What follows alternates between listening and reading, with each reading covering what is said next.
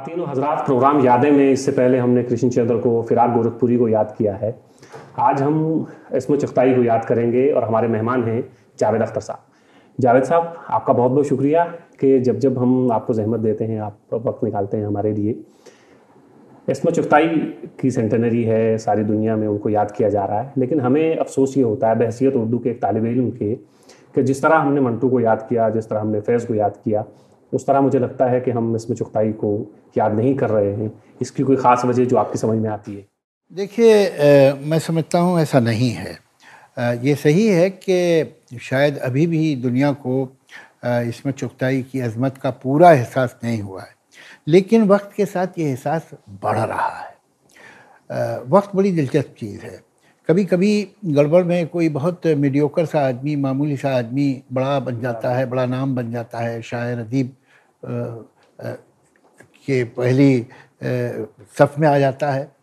लेकिन फिर वक्त के साथ धीरे धीरे धीरे धीरे वो ख़त्म हो जाता है। अगर वाकई वो मेजर टैलेंट नहीं है। और जो मेजर टैलेंट है, अगर उसे उतना क्रेडिट या इतना नाम या इतनी शोहरत न भी मिले, जितना, जिसका वो मुस्तक है तो वक्त के साथ वो बढ़ता ही जाता है और उसके चले जाने के बाद धीरे धीरे धीरे धीरे उसका जो बुत है वो उसकी कामत बढ़ती ही रहती है। यही बड़े आदमी की निशानी है। वक्त के साथ बड़े से बड़ा होता ही चला जाता है। मैं समझता हूँ इसमत आपा एक बहुत अच्छी नहीं, अजीम अदीबा थी। और वक्त के साथ उनकी जो इमेज है, वो बड़ी हो रही है और लोगों को ये एहसास हो रहा है। अभी तक वो पूरी तरह नहीं नाप पाए हैं। लेकिन वो नापे भी कैसे कद जो है वक्त के साथ बढ़ता ही चला जा रहा है। अपने वक्त से बहुत पहले के अदीब थे अपने वक्त से बहुत पहले के शायर थे ये कैसा जुमला है जो किसी के बारे में भी कह दिया जा सकता है। कहते हैं लोग। हाँ कहते हैं। लेकिन हकीकत यह है कि ये इनके बारे में बिल्कुल सच है। यानी उन्होंने लिखना लेट थर्टीज़ में शुरू किया और उस वक्त जो उनकी सोच थी जो उनकी अकदार थी जो उनका तजिया था जो उनका नुक़ नज़र था वो तो बरसों के बाद यूरोप अमेरिका को पहुँचा के जिसको आपने कहा फेमिनिस्ट मूवमेंट और सो ऑन एंड सो और सिर्फ़ फेमिनिस्ट ही नहीं वो उससे आगे भी बहुत बातें उनमें हैं कि मैं देखता हूँ कि अदीब दो तरह के होते हैं। कुछ ऐसे होते हैं कि जिनकी जो ज़ाती शख्सियत है और जो लिख रहे हैं, वो बड़ी, ऐसा लगता है कि तो बड़ी मुख्तलिफ़ मतलब जैसे कृष्ण चंद्र मैं कृष्ण जी का बहुत बड़ा मदा हूँ। कृष्ण जी की मैंने मैन्यूस्क्रिप्ट देखी हैं। अस्सी अस्सी सफ़ात एक लफ्ज़ कटे बगैर, एक अल्फाज का दरिया है जो बह रहा है। और उसमें क्या क्या इश्तार है और क्या क्या तशबियात और क्या क्या जुमले और क्या क्या तजिए आ रहे हैं। नसर में शायरी। जी हाँ बिल्कुल नसर शायर। वो तो सरदार जाफरी साहब ने कहा ही है उनके बारे में कि एक बेईमान शायर है जो अदीबों की सफ में जाके छुप गया है। और वही कृष्णचंद्र ज़ाती ज़िंदगी में तीन जुमले एक साथ नहीं बोल सकते। वो कुछ लड़खड़ा जाती थी उनकी बात, नहीं वो क्या है, ये है, वो, मगर वही जब कलम लेके वो शख्स बैठता था तो कुछ और। दूसरी तरफ़ इसमत आपा है। इसमत आपा से आप बात कीजिए तो लगता है कि उनके अफसाने बोल रहे हैं, और उनके अफसाने पढ़िए तो लगता है इसमत आपा बात कर रहे हैं। उनकी ज़ाती शख्सियत में बातचीत, उनका जो कैबलरी थी, उनका जो अप्रोच थी किसी भी मसले पे, उनका जो सेंस ऑफ़ ह्यूमर था उनका जो ऑब्जर्वेशन होता था किसी बात पे, बड़ी गहरी नज़र थी। और वही आपको अफसाने में दिखाई देता। इसमत आपा के बारे में आमतौर से उनके जो हमसर भी हैं, वो भी दिलचस्प बातें करते हैं। जैसे कृष्णचंद्र जी ने लिखा है कहीं कि, भाई किसी अदीब का इंतकाल हो गया और मुझसे गलती हो गई कि मैंने इसमत के सामने ये कह दिया कि भाई अब उसकी बेचारी बेवा है और बच्चे हैं, उनका क्या होगा? और इसमत इतनी मुझ पर नाराज़ हुई और उन्होंने कहा कि बेवा का क्या होगा? बिल्कुल उसके तो मज़े हो गए, वो तो बहुत बेहतर ज़िंदगी गुजारेगी। और उन्होंने मतलब उसकी बेवगी पे एक तकरीर जो की तो कहने लगे कि मुझे ऐसा लगा, कृष्ण जी ने लिखा है कि मैं बहुत ज़ाती कर रहा हूँ अपनी बीवी के साथ कि मैं मर नहीं रहा हूँ। और मेरा फ़र्ज़ बनता है कि मैं फ़ौरन मर के अपनी बीवी को बेवा बनाऊँ ताकि वो ज़्यादा आराम से रह सके। तो ये उनमें था, उसकी वजह ये थी जो आपको मैं, मेरा ये ऑब्जर्वेशन वो किसी से हमदर्दी ना जताती थी, ना हमदर्दी करने की इजाज़त देती थी किसी को।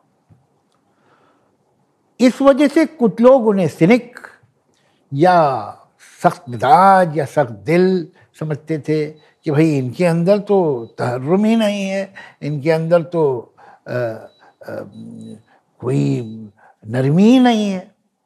लेकिन ऐसा नहीं है। लेकिन जावेद साहब बात ये थी मैं आपसे अर्ज़ करूँ उन्हें इंसान से हमदर्दी करना ऐसा लगता था कि वो इंसान की तोहिन कर रही उनके दिल में इंसान की बड़ी इज़्ज़त थी। तो वो आप उनके अफसाने जब पढ़ेंगे, नावल पढ़ेंगे तो आपको एहसास होगा कि ये ये अदीबा जो है, ये कुदरत रखती है कि बग़ैर अपने किरदारों पे रहम खाए और उनके लिए आपसे रहम की और हमदर्दी की भीख मांगे बगैर। उनका क्या दर्द है? उनकी क्या मजबूरियाँ हैं उनकी क्या तनाइयाँ हैं क्या महरूमियाँ बता देती है। और ये किरदार जो है ये दूध के धुले किरदार नहीं होते थे। इस मताबा को दूध के धुले किरदारों से कोई दिलचस्पी नहीं ये बड़े टूटे फूटे लोग थे जिनमें खामियाँ थी कमज़ोरियाँ थी लालच थी बेईमानी थी झूठ बोलते थे रियाकार थे धोखा दे देते थे बेवफा थे। ये तमाम जो ऊपर ऊपर आपको खराबियाँ देख रही हैं उसके बावजूद ये अदीबा का कमाल था कि वो उन इन सारी चीज़ों के पीछे जो इंसान है और उसका क्या है, मसला क्या है, वो देख लेती। लेकिन जावेद साहब इसमत आपा को पढ़ते हुए या उस पर गुफ्त, अब जो गुफ्तु हम लोग करते हैं और उस ज़माने के बारे में सोचते हैं कि जिसमें मंटू लिख रहे हैं, जिसमें बेदी लिख रहे हैं, जिसमें कृष्ण चंद्र लिख रहे हैं, उसमें इसमत आपा हैं। तो ये सब लोग जब हम इनकी कुछ चीज़ें पढ़ते हैं तो मुझे लगता है कि इसमत आपा ने जो है, वो जो एक मेल डोमिनेंट सोसाइटी है, उसमें एक पहला पत्थर फेंकने की कोशिश की। उसके अलावा भी देखिए क्या है कि बहुत से समाज के ऐसे मकाम हैं कि जो मर्द की निगाहों तक पहुँचती नहीं, वो जाता ही नहीं वहाँ। तो कैसे बोलेगा? और कैसे लिखेगा उनके बारे में? जो मुतवसत दर्जे की शुमाली हिंदुस्तान की जो मुस्लिम फैमिलीज़ हैं, वहाँ की औरतें, वहाँ के अंदर की ख़ानदानों की सियासत, वहाँ की क्या दुश्वारियाँ हैं, अब देखिए चौथी का जोड़ा हो या वो धानी बाके हो कैसे कैसे अफसाने अब ये कौन मर्द कहाँ से लिख देता? उसको पता ही नहीं वो तफसील, वो डिटेल मालूम ही नहीं है उसे। तो वाकई अगर दुनिया में ख़वातीन ने कलम ना उठाया होता तो कितनी कहानियाँ हैं और कितने हकायक हैं और ज़िंदगी के कितने पहलू हैं जिनसे अदब महरूम ही रहता है। कोई शक ही नहीं। जावेद साहब इसमत आपा पे जब हम बात करते हैं इसमत आपा हैं फिर उसके बाद कुरतुलैन हैदर हैं ये दो हमारी बहुत अहम लिखने वाली ख़वातीन लिखने वाली हालाँकि रशीद जहाँ ने भी लिखा लेकिन ये दो जो हैं बहुत बड़ी लिखने वाली हैं हमारी। हम्म, हम्म। तो इसमत आपा का ताल्लुक एक तरह से अदब से तो रहा ही लेकिन फ़िल्मों से भी रहा। जी हाँ। तो फ़िल्म के बारे में कुछ उनके उनके देखिए हाँ उनके भाई वो एक्चुअली तो उन लोग का अपना प्रोडक्शन हाउस था उनके जो शोहर थे शाहिद लतीफ़ साहब वो डायरेक्टर थे। ये लिखती थी इन लोगों ने खुद फ़िल्में बहुत बड़ी बड़ी बनाई हैं। देवानंद जिस फ़िल्म से स्टार बने वो तो इस इसमत ही की नावल ज़िद्दी पे वो था और उसकी स्क्रिप्ट भी उन्होंने लिखी थी शाहिद लतीफ़ साहब ने डायरेक्ट किया था। वो फ़िल्म ने देवानंद को तो स्टार बनाया ही था ज़िंदगी में जो पहला सोलो गाना गाया है किशोर कुमार ने, वो भी जिद्दी का था। मरने की दुआएँ क्यों मांगू, जीने की तमन्ना कौन करे? ये गज़ल थी जदबी साहब की। जदबी साहब को भी मैं जानता जदबी साहब तो मजाज के और अख्तर साहब के मेरे वालिद के दोनों के बड़े गहरे दोस्त थे। तो जज्बी साहब ने मुझे बताया था कि भाई गज़ल मैंने 19 साल की उम्र में लिखी थी एक ही नशस्त में और मुझे कोई एहसास नहीं था कि ये बड़ी कमाल की गज़ल है या लोगों को याद रह जाएगी और लोग इसके में क्या क्या ढूंढेंगे तो ये गज़ल इन लोगों ने ले ली चूँकि ज़ाहिर है कि अदब से, शायरी से आशना थे। तो उसे किशोर कुमार ने गाया था। उन्होंने आरज़ू भी बनाई है दिलीप कुमार के साथ फ़िल्में बनाई हैं। दिलीप कुमार कामनी कौशल। तो बहुत बड़े बड़े स्टार्स के साथ सोने की चिड़िया बनाई थी। तो बहुत ही फ़िल्में उन लोगों ने बनाई जो कि स्क्रिप्ट इसमत आपा की होती थी और डायरेक्ट करते थे शाहिद लतीफ़ साहब। अच्छा इसमत आपा के साथ आप चूँकि आपका खानवादा जिस खानवादे से आपका ताल्लुक़ है वो सब बदीब और शायर और आलिम फाजिल लोग हैं। तो उस ज़माने में आना जाना मुलाकातें आपकी रही अरे के साथ? मुझे अक्सर लोग पूछते हैं कि आप उनसे कब मिले थे पहली बार? इससे कब मिले थे? मुझे याद ही नहीं है। अब वो इसमें चुगताई हों, कृष्णचंद्र हों, साहिल लुधियानवी हों, मदरू सुल्तानपुरी हों, कैफी आजमी हों एनी आपा हों, मुझे कहाँ ध्यान है कि मैं इनसे ज़िंदगी में पहली बार कहाँ मिला था? मेरे ख्याल से जब मैंने होश संभाला नहीं तब से ही देख रहा हूँ। दरअसल ये जो एक बड़ा, एक कबीला था राइटर्स का और शायरों का, ये एक तरह से एक कहते हैं, जैसे अंग्रेज़ी में कहते हैं एक्सटेंडेड फैमिली ये वो थी, ये ख़ानदान सा था ये। और हम लोग रहते थे भोपाल में मेरी माँ पढ़ाती थी, वहीं रहते थे। तो जब वो आते थे, हम लोग गर्मियों की छुट्टी वगैरह में तो इसमतापा के घर में आके ठहरते थे। इसमतापा की बेटी अब तो गुजर गई, वो सीमा, वो मुझसे शायद साल, सवा साल बड़ी थी। वो बचपन से हम लोग साथ खेले हुए हैं। इसमतापा को हमेशा से बचपन से ही देखा। मुझे तो ये उठा के ले गई थी गोद में कोई शूटिंग हो रही थी पिक्चर की तो मुझे वो शॉट पता ही, मैं पाँच साल का था, लेकिन मुझे याद रह गया। तो फिर बरसों बाद मैंने एक बार पूछा भी उनसे कि ये शॉट था, वो कौन सी पिक्चर थी जहाँ आप ले गई थी मुझे शूटिंग? तो उन्होंने बताया बुजदिल थी। जब भोपाल में तरक्की पसंद मुसनफिन की कॉन्फ्रेंस हुई तो इसमत आप आके आके हमारे ही घर में ठहरी थी। तो उन्होंने जो अपना रिपोर्टाज लिखा है उसका, वो मौजूद है। उसमें उन्होंने एक जगह लिखा, सफ़िया मेरी माँ का नाम था, कि सफ़िया तो कॉलेज चली गई हैं और अपने दो चिराग मेरे मदार पर रोशन कर गई तो मैं और मेरा छोटा भाई की बेबी सिटिंग वो कर रही थी। तो ये ऐसे हमारे रिश्ते थे। और फिर जब मैं बड़ा हुआ, फिर ज़ाहिर है कि इनके अफसाने पढ़े, किताबें पढ़ी तो और एक ज़ाती ताल्लुक अपनी जगह थे, फिर उनकी जो अदब में उनका मुकाम है, उनकी अजमत है, उसका भी एहसास हुआ। जैसा लिखती थी, वैसे ही बोलती थी। कोई फ़र्क ही नहीं था उनमें। और बहुत ही दिलचस्प खातून और बहुत कन्वेंशन से बाहर निकली। वो रवायात को तस्लीम न करने वाली खातून थी। हर बात को वाकई जो एक शेर तो शाहिर का है, लेकिन इसमें चुगताई पे बिल्कुल सही सादक होता है कि ले दे के अपने पास फ़कत एक नज़र तो है, क्यों देखें ज़िंदगी को किसी की नज़र से हम? तो आम तौर से लोग अपनी नज़र से ज़िंदगी को देखते नहीं। इसमें चुगताई हर बात जो कही उन्होंने वो उनका अपना ऑब्जर्वेशन है। अपनी नज़र से देखा और फिर ये ज़रूरत रखी कि जो देखा वो कहा।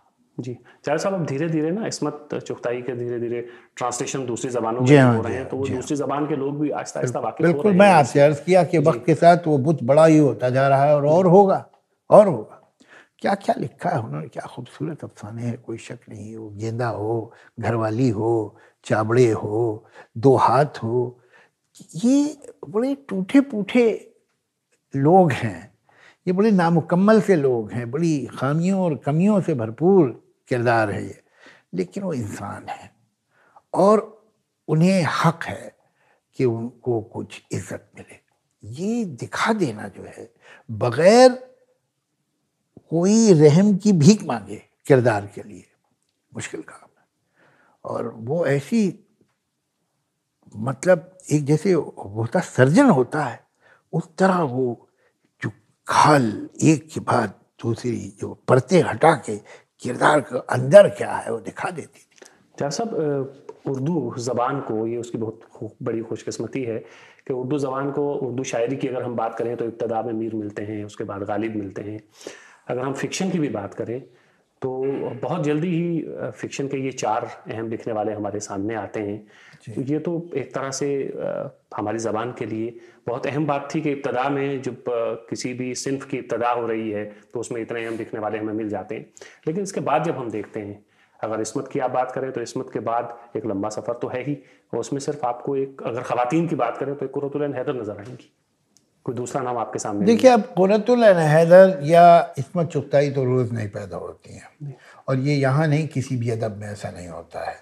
ये तो बहुत ही बड़े लोग हैं और इंतज़ार करना पड़ता है। ये आप तो सोचें कि हर दहाई में एक वरतुल पैदा या और एक इसमें चुगताई पैदा हो जाए तो इतना खुशकस्मत तो दुनिया का कोई, भी अदब नहीं होता। आ, ये तो दुनिया की महरूमी है दुनिया का नुकसान है कि अल्बर्टो मोरावियो को लोग जानते हैं अमीर जोला को लोग जानते हैं टॉमस हार्डी को लोग जानते हैं लेकिन या बड़े बड़े राइटर हेमिंगवे को लोग राइटर जानते हैं और कुरतुल हदर को नहीं जानते। ये बैलजैक को जानते हैं कुरतुल हदर को नहीं जानते। ये जो है मफसा को जानते हैं, लेकिन इसमत को नहीं जानते। ये उनका नुकसान है। यकीन कीजिए, अगर ये वाकई उन ज़बानों में लिख रही होती, यही जो उन्होंने लिखा है, जो बैन अवी ज़बानें हैं तो लोगों की दुनिया इन्हें मान रही होती। लेकिन वक्त लगेगा। ये हो नहीं सकता अभी कुछ वक्त दिन लगेंगे। ये तर्जुमा इनका दूसरी ज़बानों में होता रहेगा और हुआ है।